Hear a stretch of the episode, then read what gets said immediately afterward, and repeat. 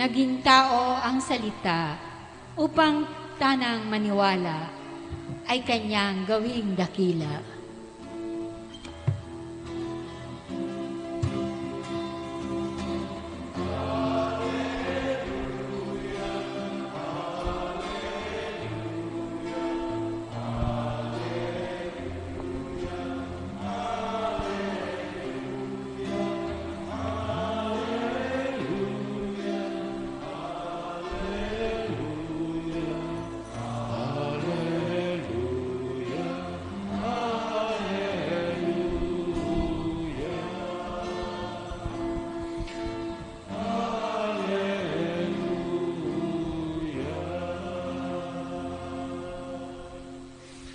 Sumainyo ang Panginoon. At sumainyo rin.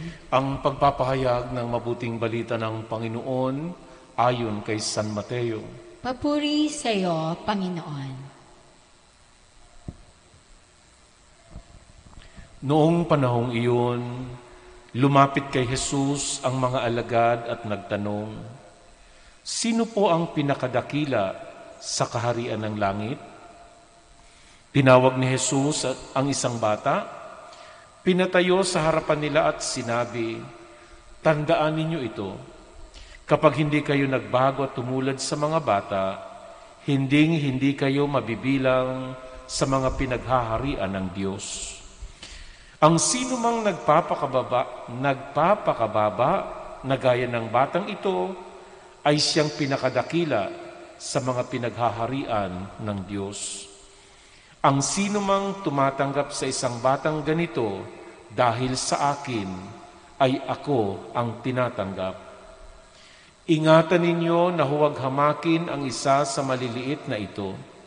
Sinasabi ko sa inyo, sa langit, ang kanilang mga anghel ay laging nasa harapan ng aking Ama. Ang mabuting balita ng Panginoon. Pinupuri ka namin, Panginoong Heso Kristo. Magandang gabi po sa inyong lahat. Magandang gabi po, Father. Ngayon po ay ipinagdiriwang natin ang kapistahan ng Panginoong Jesus, ang banal na sanggol. Sa tuwing sumasapit ang ikatlong linggo ng Enero, ay uh, at pagtatapos ng kapistahan ng pagbibinyag ng Panginoon, na siyang hudyat din ang pagtatapos ng panahon ng Kapaskuhan, ipinagdiriwang sa ating bansa uh, dito sa Pilipinas ang kapistahan ng Santo Niño. Ito ay dahil sa napakahalagang papel ng Santo Niño sa pagdating ng pananampalatayang Kristyanismo sa ating bansa. Ang imahe ng Santo Niño ang isa sa mga sikat, kundi man ay ang pinakasikat na imahin ni Jesus sa ating mga Filipino. Sinusundan lamang ng poong Nazareno. So napaka-sikat nga ito kahit saan makakita ka ng Santo Niño, sa jeep, sa tindahan, kung saan-saan.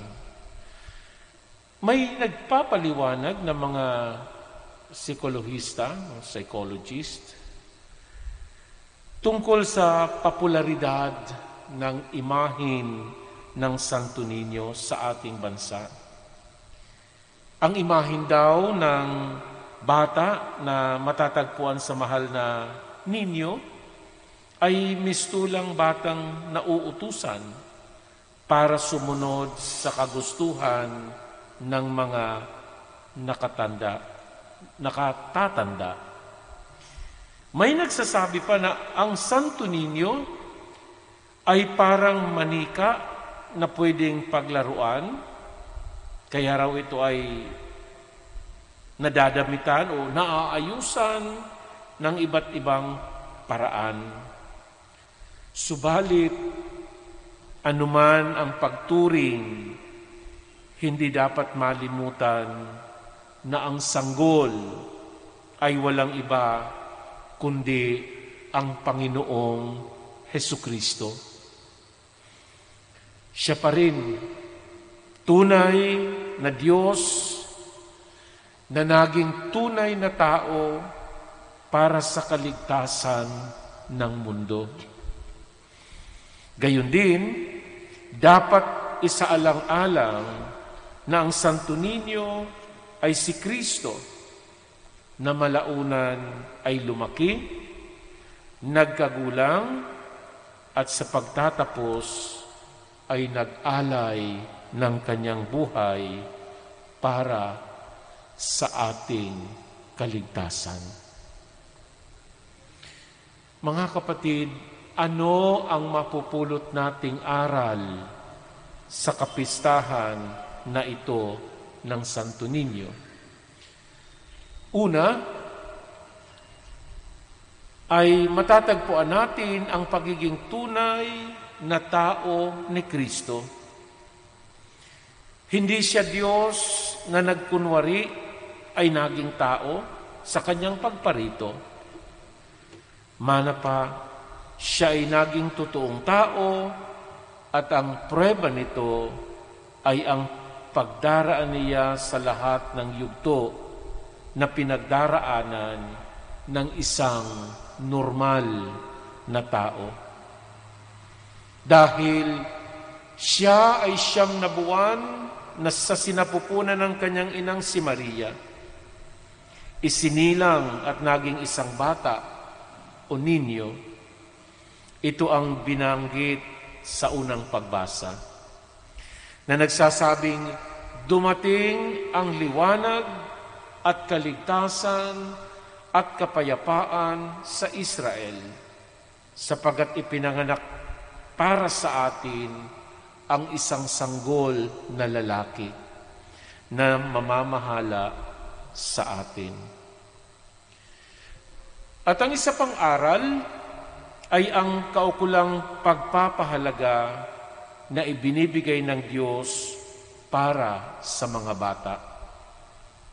Sila ang huwaran ng pananampalataya o ng mga pinaghaharian ng Diyos.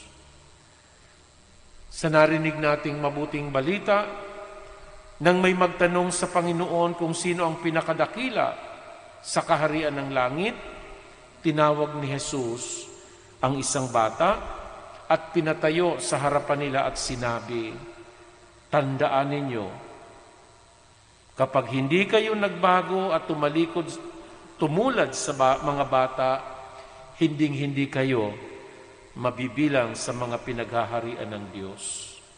Ang sino mang nagpapakababa na gaya ng batang ito ay siyang pinakadakila sa mga pinaghaharian ng Diyos.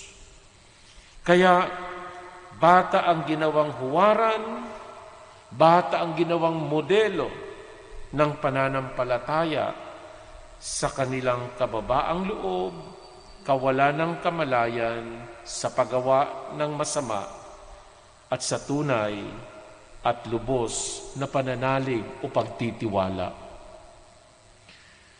At higit sa lahat, ang kapistahan na ito ay nagtatakda na tayo rin ay mga anak ng Diyos kagaya ni Heso Kristo, ang Santo Niño. Narinig natin sa ikalawang pagbasa na uh, binanggit ni San Pablo. Sabi niya, at dahil nga sa pakikipag-isa kay Kristo, hinirang na niya tayo bago pa nilikha ang sanlibutan upang maging banal at walang kapintasan. Dahil sa pag-ibig ng Diyos, tayo'y kanyang itinalaga upang maging mga anak niya sa pamamagitan ni Heso Kristo. Dahil iyan ang kanyang layunin at kalooban.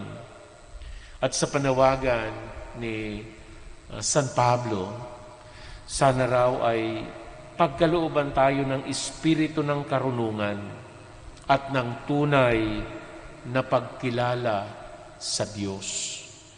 At ito kung tutuusin ang matatagpuan natin sa mga bata na sinasagisag sa atin ng banal na sanggol o ng Santo Niño.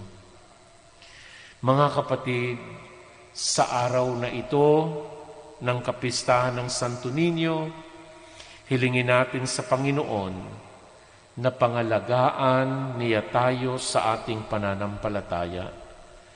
Makasunod nawa tayo sa Kanya upang tayo ay malayo sa masama at kapahamakan na dulot nito.